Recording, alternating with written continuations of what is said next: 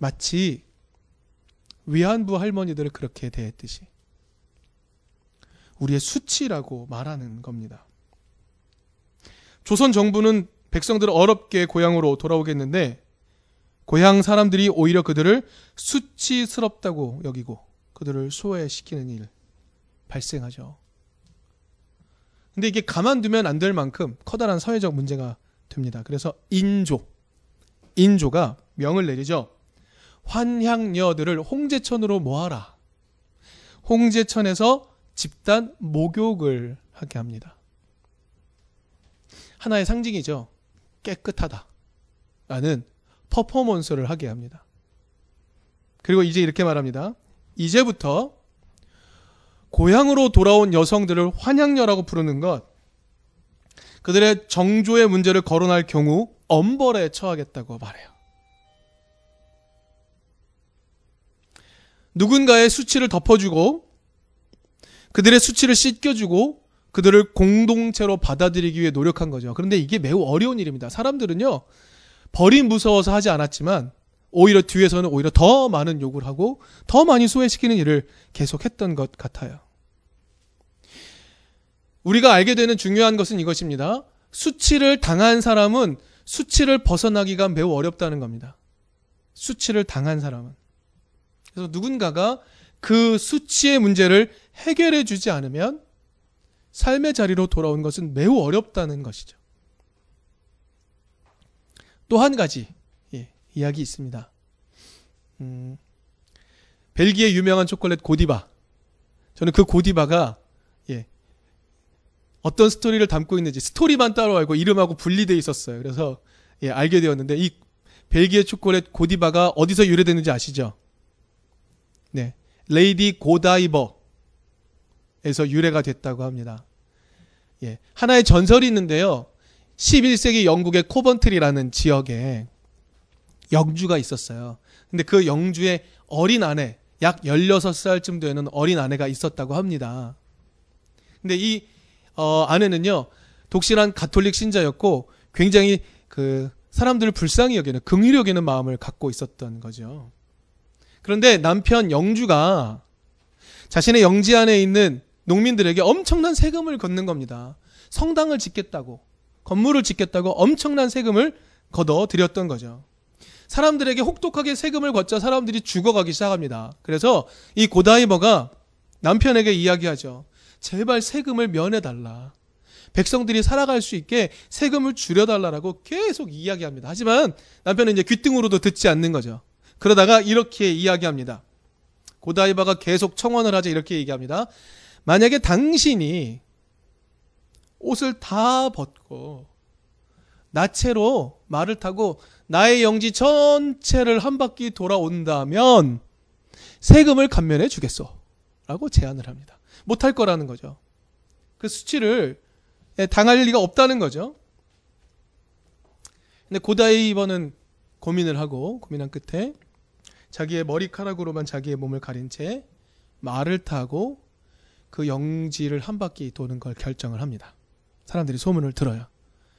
사람들이 소문을 듣고 그렇게 하겠다는 그 영주의 부인의 마음에 감동을 합니다. 그래서 문을 닫아 걸고 창문을 닫아 걸고 커튼을 치고 밖을 내다보지 않기로 결정을 합니다. 그리고 그렇게 고다이버는 남편의 영지 전체를 한 바퀴를 돌게 되죠. 남편이 그 아내의 모습에 감동을 합니다. 그래서 세금도 감면해 주고 나중에 선정을 펼쳤다라는 전설이 있어요. 지금도 이 코벤트리 지방에 가면은 여인이 말을 타고 있는 이게 하나의 그 마을의 상징 형상물이라고 해요. 하지만 이게 역사적으로 밝혀진 바는 없지만 그들 삶 속에 굉장히 중요한 이야기로 자리 잡고 있는 것이죠. 누군가가 우리의 수치를 대신 당하는 것으로 우리의 삶이 회복되었다라는 것. 매우 큰 감동을 느낀 것이고 그것이 그 이야기가 계속해서 전해지는 이유가 되는 것입니다. 대신해서 수치를 당해주는 것. 수치의 문제를 해결해 주는 것. 이것이 역사 속에서 굉장히 중요한 역할을 하는 것이죠. 근데 여러분, 성경에도 이런 의미를 넘어서는 수준의 귀한 이야기가 하나 담겨 있다는 것 우리는 발견할 수 있습니다. 여러분 예수님의 비유 중에 누가복음 15장에 나오는 비유 중에 흔히 탕자의 비유라고 나오는 아버지 사랑의 비유 기억나십니까? 한번 제가 소개를 해드릴게요. 다시 한번 유대 지도자들에게 그걸 말씀을 하십니다. 둘째 아들이 등장하죠. 첫째 아들, 둘째, 둘째 아들이 아버지를 자신의 삶에서 소외시켜 버립니다. 무슨 얘기냐면 아버지가 존재해요. 그런데 아버지는 자신의 삶과 무관한 존재라고 말합니다. 아버지가 존재해요. 근데 아버지는 나와 상관없다라고 말하는 겁니다. 마치 이럴 것 같습니다. 하나님은 존재하세요. 하나님은 거기 계세요. 그런데 하나님으로부터 등을 돌이켜서 하나님과 나는 상관없다라고 말하는 모습, 오늘 우리의 모습과 무척 닮은 것 같습니다. 그 둘째 아들이 있습니다. 그 둘째 아들, 그 둘째 아들이 아버지를 떠나는데 아버지로부터 생명 유지를 위한 재산을 가지고 떠납니다. 그 재산 가지고 살아갈 수 있어요. 그 능력 가지고 살아갈 수 있죠. 그 능력 가지고 선하고 좋은 일에서 예, 돈 벌어 살 수도 있었을 것 같아요. 그런데 그 둘째 아들은 아버지가 자기에게 주신 그 유한한 능력을 모두 다 소진해 버립니다. 그리고 자기 자신도 소멸하기 직전에 다다르게 되죠. 그리고 그제야 둘째 아들은 자신의 삶을 돌아봅니다. 자신이 아버지에게 수치를 주었다라는 것을 알게 됩니다. 그리고 나아가서 자신의 욕망대로 따라갔던 삶, 내가 원하는 대로 살아갔던 삶, 그것이 자신을 죽음의 문턱까지 이르게 했다는 것을 깨닫습니다. 예수님은 이런 말씀을 하세요. 여러분, 유대인이 가장 혐오하는 동물은 뭡니까? 유대인이 가장 혐오하는 동물은 돼지죠, 돼지. 돼지입니다. 돼지 먹지도 않습니다. 그런데 소멸의 문턱에 다다른 둘째 아들은 돼지 치는 일을 맡게 됩니다. 게다가 돼지가 먹는 주염 열매라도 먹으려고 했더니 그것조차 먹지 못하게 합니다. 그가 지금 자신의 욕망대로 살다가 수치스러운 삶에 처하게 된 것을 예수님 말씀하세요. 아버지에게도 수치를 가하고 자신의 삶에도 수치로 가득 채우는 삶으로 살게 되었다 라고 말합니다. 그리고 여기서 중요한 포인트 하나가 등장을 해요. 뭐냐면 그제야 아버지의 사랑이 자신의 삶의 기초였다는 것을 깨닫게 됩니다. 깨닫는 게 굉장히 중요하죠. 깨닫게 돼요. 그래서 아버지에게로 향하기 시작하죠. 여러분, 이 모멘텀이 매우 중요합니다. 내가 아버지께 수치를 가했다는 것, 내 삶에도 수치를 가득 채우는 삶을 살았다는 것, 그것을 깨닫고 돌이켜 걸어가기 시작하는 아들의 모습이 매우 중요합니다. 아버지가 존재함에도 아버지의 존재를 인정하지 않았던 자기가 가했던 그 수치를 헤아리기 시작을 합니다. 그리고 아버지께로 갑니다. 그리고 예수님께서는 이 과정을 매우 섬세하고 중요하게 소개해 주고 계십니다. 자, 드디어 둘째 아들이 아버지의 터가 보이는 데까지 왔습니다. 그런데 아직 먼 거리에 있다고 성경은 기록합니다. 둘째 아들이 먼 거리에 떨어져 있습니다. 아버지와 관계를 회복하고 싶지만 아버지에게 가했던 수치, 내가 지금 아버지 아들이 아니라 지금 거지의 모습으로 소멸 직전의 모습으로 서 있는 이 수치스러운 모습이 너무나 부끄러워서 먼 거리에 서서 어떻게 할지 몰라 하고 있습니다. 그를 아버지가 발견합니다. 그리고 아버지는 그를 불쌍히 여깁니다. 그래서 달려옵니다. 달려와서 그를 껴안고 입을 맞춥니다. 그리고 그를 데려갑니다. 죽었던 내 아들이 살아왔다라고 말합니다. 먼 거리라고 표현하고 있는 그 수치스러움의 거리를 아버지가 좁히며 들어옵니다. 아들의 수치를 아버지가 담당해 줍니다. 자신이 당했던 수치는 다 잊어버렸습니다. 아들의 수치를 덮어주고 그를 끌어안습니다. 자신을 비난했던 아들, 자신을 떠났던 아들, 자신이 존재함에도 불구하고 존재하지 않는 것처럼 대했던 그 아들을 향하여 아버지가 달려갑니다.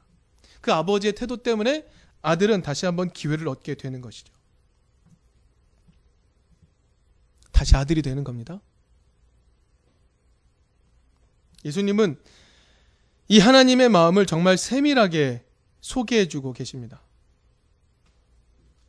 여러분, 하나님과의 관계가 틀어진 것을 성경은 죄라고 얘기합니다. 하나님으로부터 등을 돌리고 있는 상태, 하나님으로부터 오는 그 충만함을 더 이상 원하지 아니하고 내 원하는 대로 살고자 하는 그 상태를 성경은 죄라고 말합니다. 하나님이 우리에게 알려주시는 선과 악의 가치대로 사는 게 아니라 내가 바라보는 선과 악의 가치대로 살겠다고 했던 것이 인류의 죄라고 성경은 말해주고 있습니다. 그렇게 하나님과의 관계가 틀어진 그 죄로 인해 생긴 우리의 수치, 아버지를 수치스럽게 만들었고 또 우리의 욕망대로 살다가 거의 죽게 되어버린 우리의 수치, 이것을 하나님이 덮어주신다. 이게 예수님의 가르침입니다. 우리를 끌어안기 위해 하나님은 언제든 준비하고 계신다. 그러니 돌이켜서 아버지께로 출발하자라고 말씀하시는 것, 그것이 예수님이 가르쳐 주시는 것이죠. 하나님에 대해 가르쳐 주시는 게 바로 그거예요. 그리고 그 가르침의 결과로 십자가를 지신 겁니다. 그 가르침, 확신 주시기 위해 십자가에서 죽으셨다는 말이죠. 예수님은요, 수치를 당하는 그 십자가, 자신의 삶의 결과가 될 걸 알고 계셨습니다. 여러분, 십자가는요, 수치의 상징입니다. 여러분, 우리가 십자가를 목걸이로, 귀걸이로 달고 다니지만 사실 십자가는 수치의 상징입니다. 여러분, 유대인에게 왜 십자가가 수치의 상징이죠? 유대인은요, 나무에 달려 죽는 것은 하나님께 저주를 받은 것이다. 그것의 상징이다라고 알고 있었어요. 신명기 21장에 나오는 말씀이에요. 분명하게 이야기합니다. 그리고 나무에 달려 죽은 자, 그 가문은 대대로 다 수치를 당하게 되어 있어요. 나무에 달려 죽는 건 수치입니다. 신명기에 등장하는 이런 매달리다라는 표현. 이게요. 신약 성경에 여섯 번이 등장을 합니다.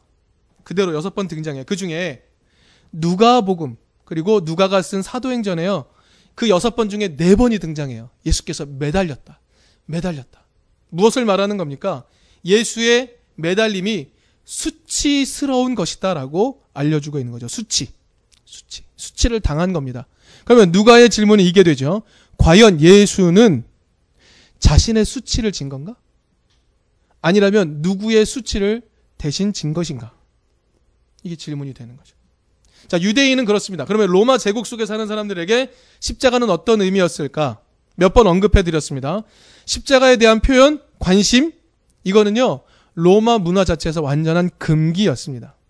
여러분, 로마는요, 십자가형을요, 범죄, 억제 수단으로 사용을 합니다. 사람들에게 겁을 주기 위해서 가장 붐비는 거리를 선택하고, 거기에 수치를 가하는 모든 장면을 본보기로 다 보여줍니다. 그리고 여러분 십자가형은요 빨리 죽이는 벌이 아니죠.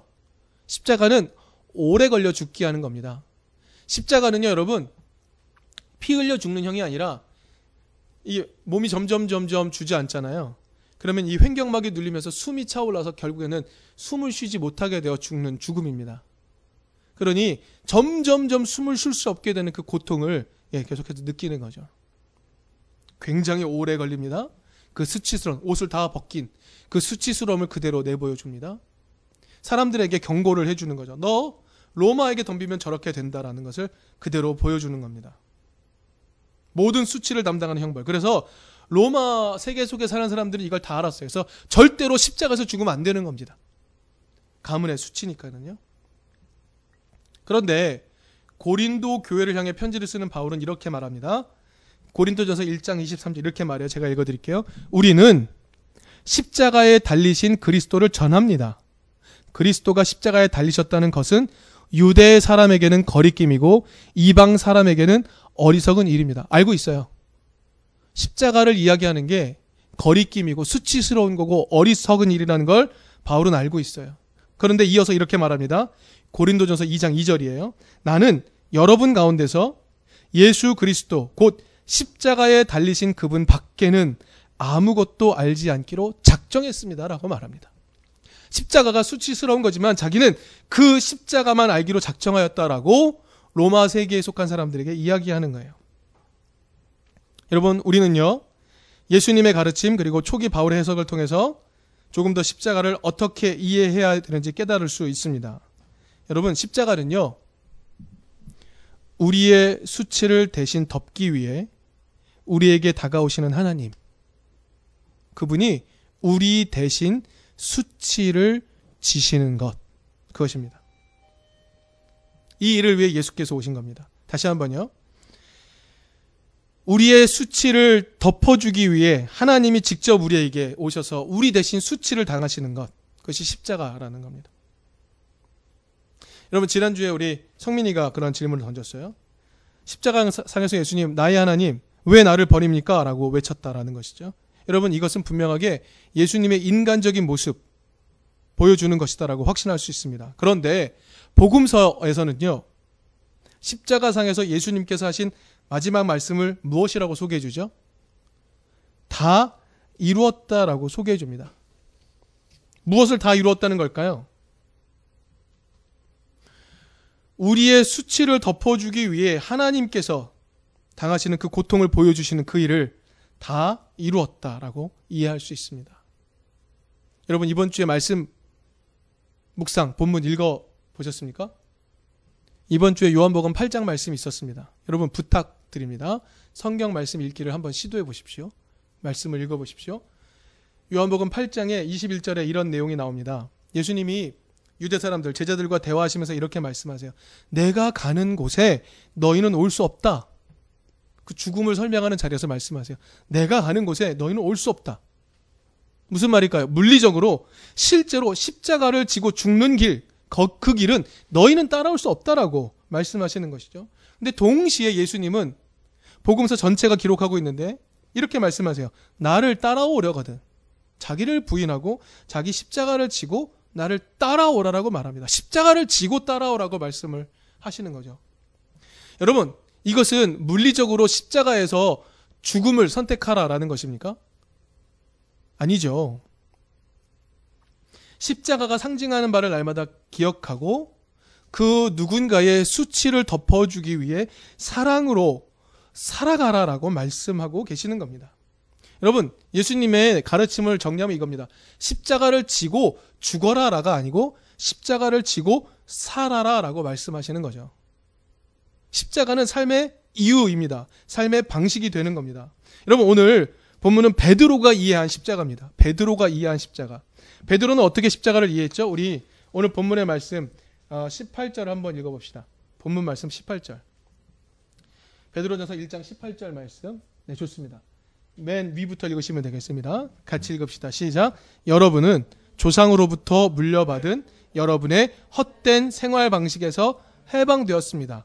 여러분도 아시지만 그것은 은이나 금과 같은 썩어질 것으로 된 것이 아니라 흠이 없고 티가 없는 어린 양의 피와 같은 그리스도의 귀한 피로 되었습니다. 라고 말합니다. 십자가에서 흘리신 십자가를 당하신 그 예수의 피로 인해서 여러분이 어떻게 되었다고요? 이 표현을 기억하시면 좋겠습니다. 조상으로부터 물려받은 헛된 생활 방식에서 해방되었다라고 말합니다. 여러분, 한 사람의 정체성은요, 그가 살아온 서사, 내러티브를 벗어날 수가 없습니다. 여러분, 우리는요, 단군 신화에서부터 민주화 황정에 이르기까지 그 서사 속에서 우리의 정체성이 형성이 되는 거죠. 그러니 우리가 살아왔던 방식을 벗어난다는 것은 너무나도 어려운 겁니다. 우리의 생활 방식에서 벗어나는 것은 매우 어려운 거예요. 그것이 헛된 것이라 해도 우리는 벗어나기 힘듭니다. 근데 베드로는 이렇게 말합니다. 여러분이 살아왔던 조상들로부터 비롯된 그 헛된 생활 방식에서부터 해방되었다. 예수 그리스도의 십자가로 인해라고 말합니다. 이전에 살아왔던 모든 삶의 태도에서 해방되어서 전혀 새로운 삶으로 나아가는 것, 그것이 십자가가 우리에게 주는 것이라고 말해요. 여러분, 우리는 금세 알아듣습니다. 이전에 자신의 백성들이, 유대 백성들이 살아왔던 생활 양식은 무엇입니까? 어떤 생활 양식이죠? 하나님을 거절하고 자신의 욕망대로 사는 겁니다. 율법대로 살지 않고 하나님 사랑, 이웃 사랑대로 살지 않고 하나님이 펼쳐 주신 약속의 땅, 그 놀라운 가치대로 살지 않고 자신의 욕망대로 살았던 삶인 거죠. 그 헛된 생활 양식을 그들은 여전히 유지하고 있습니다. 오늘날 우리에게까지 남아있는. 그것을 버리고 새로운 예수 그리스도의 십자가로 말미암아 생겨진 새로운 생활 양식으로 살아가라는 거죠. 여러분 십자가는 어떤 것이라고요? 누군가의 수치를 사랑으로 대신 져 주는 것이라는 겁니다. 바울은요 끊임없이 이렇게 말해요. 나는 예수와 함께 살아간다라고 말해요. 살아간다. 에베소서 골로새서 이번 주에 읽은 말씀 중에 또 있습니다. 골로새 3장 새 사람을 입으십시오. 새롭게 살아가라라고 말합니다. 자신의 욕망대로 살던 조상으로 물려받 조상으로부터 물려받은 헛된 생활 양식, 생활 방식을 버린다. 여러분 이게 매우 어려운 일이라는 것 이제 상상이 좀 되십니까?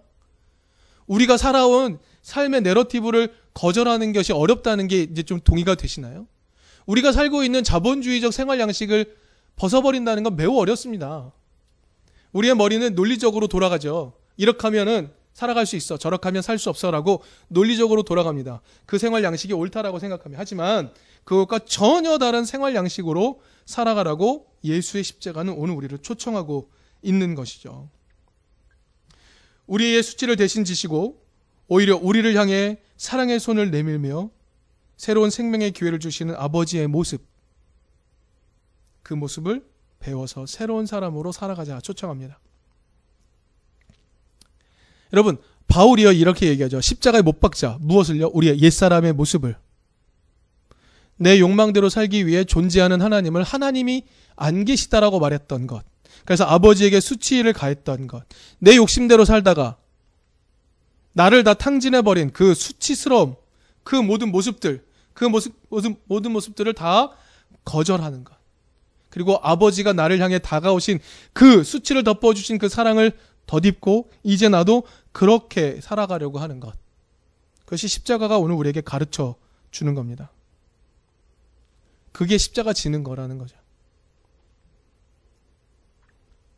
여러분, 십자가는요, 고통의 상징입니다. 물론. 하지만 이전에 상상하지 못했던 새로운 삶으로 초청하는 기회입니다. 그래서 목에 달린 십자가가 의미가 있는 거고 귀에 달린 십자가가 그래서 의미가 있는 것입니다.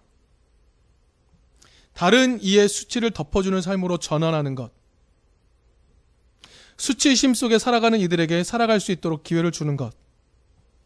혼자 설 수 없는 자를 살아가게 하는 것. 이게 십자가 삶인 겁니다. 위안부 할머니들을 사랑하는 것. 그들의 수치를 덮어주는 것. 이게 십자가의 일이라는 거죠. 이 땅 가운데 소외당하는 독립운동하신 분들의 그들의 수치를 덮어주는 것. 그들이 당했던 수치를 덮어주는 것. 이게 십자가의 일인 거죠. 제가 성민이하고 얘기할 때마다 영화 이야기를 할 때마다 여전히 떠오르는 거 수치스러움 할 때마다 떠오르는 장면이 하나 있습니다. 나 다니엘 블레이크라는 영화에서 그 엄마가 무료로 주는 식품 창고에서 자기는 먹을 수 없고 아이들 거밖에 받지 못하는 상황에서 그 엄마가 캔을 따서 마구 입에 넣는 장면이 등장을 해요. 저는 그 장면에서 매우 많이 울었습니다. 수치를 가하고 있는 수치스럽게 만들고 있는 우리 세상 굉장히 많이 떠올라요. 그런데 그들을 수치스럽지 않게 만드는 것, 무상급식하는 것, 살아갈 수 있는 기회를 주는 것, 이 모든 것들은 십자가의 일이라는 것을 우리는 분명하게 알 수 있게 됩니다. 여러분 세상에는요. 우리를 사랑하는 그 사랑의 근원이신 하나님, 그 하나님께로 방향을 돌리고 싶지만 아직 용기를 내지 못하는 이들이 있습니다. 네. 우리 중에도 있을 수 있고요. 그들에게 우리는 하나님 노릇을 해줄 필요가 있습니다.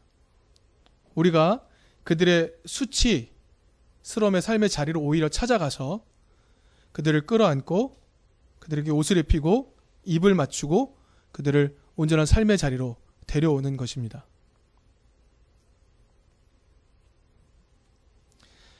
여러분 하나님을 떠나 사는 동안에 겪게 되는 수치 그것이 수치인지 모르고 살던 그 옛사람을 벗어버리고 예수님을 통해 나타난 십자가 원리를 따라 사는 것 그의 수치를 덮어주는 삶을 사는 것 이게 십자가의 원리라는 것 그래서 우리는 십자가를 이렇게 이해해야 한다는 것 그것을 우리가 지난주와 이번 주를 통해 함께 나누었습니다 십자가의 삶의 원리로 살아갈 수 있는 우리가 되기를 바랍니다.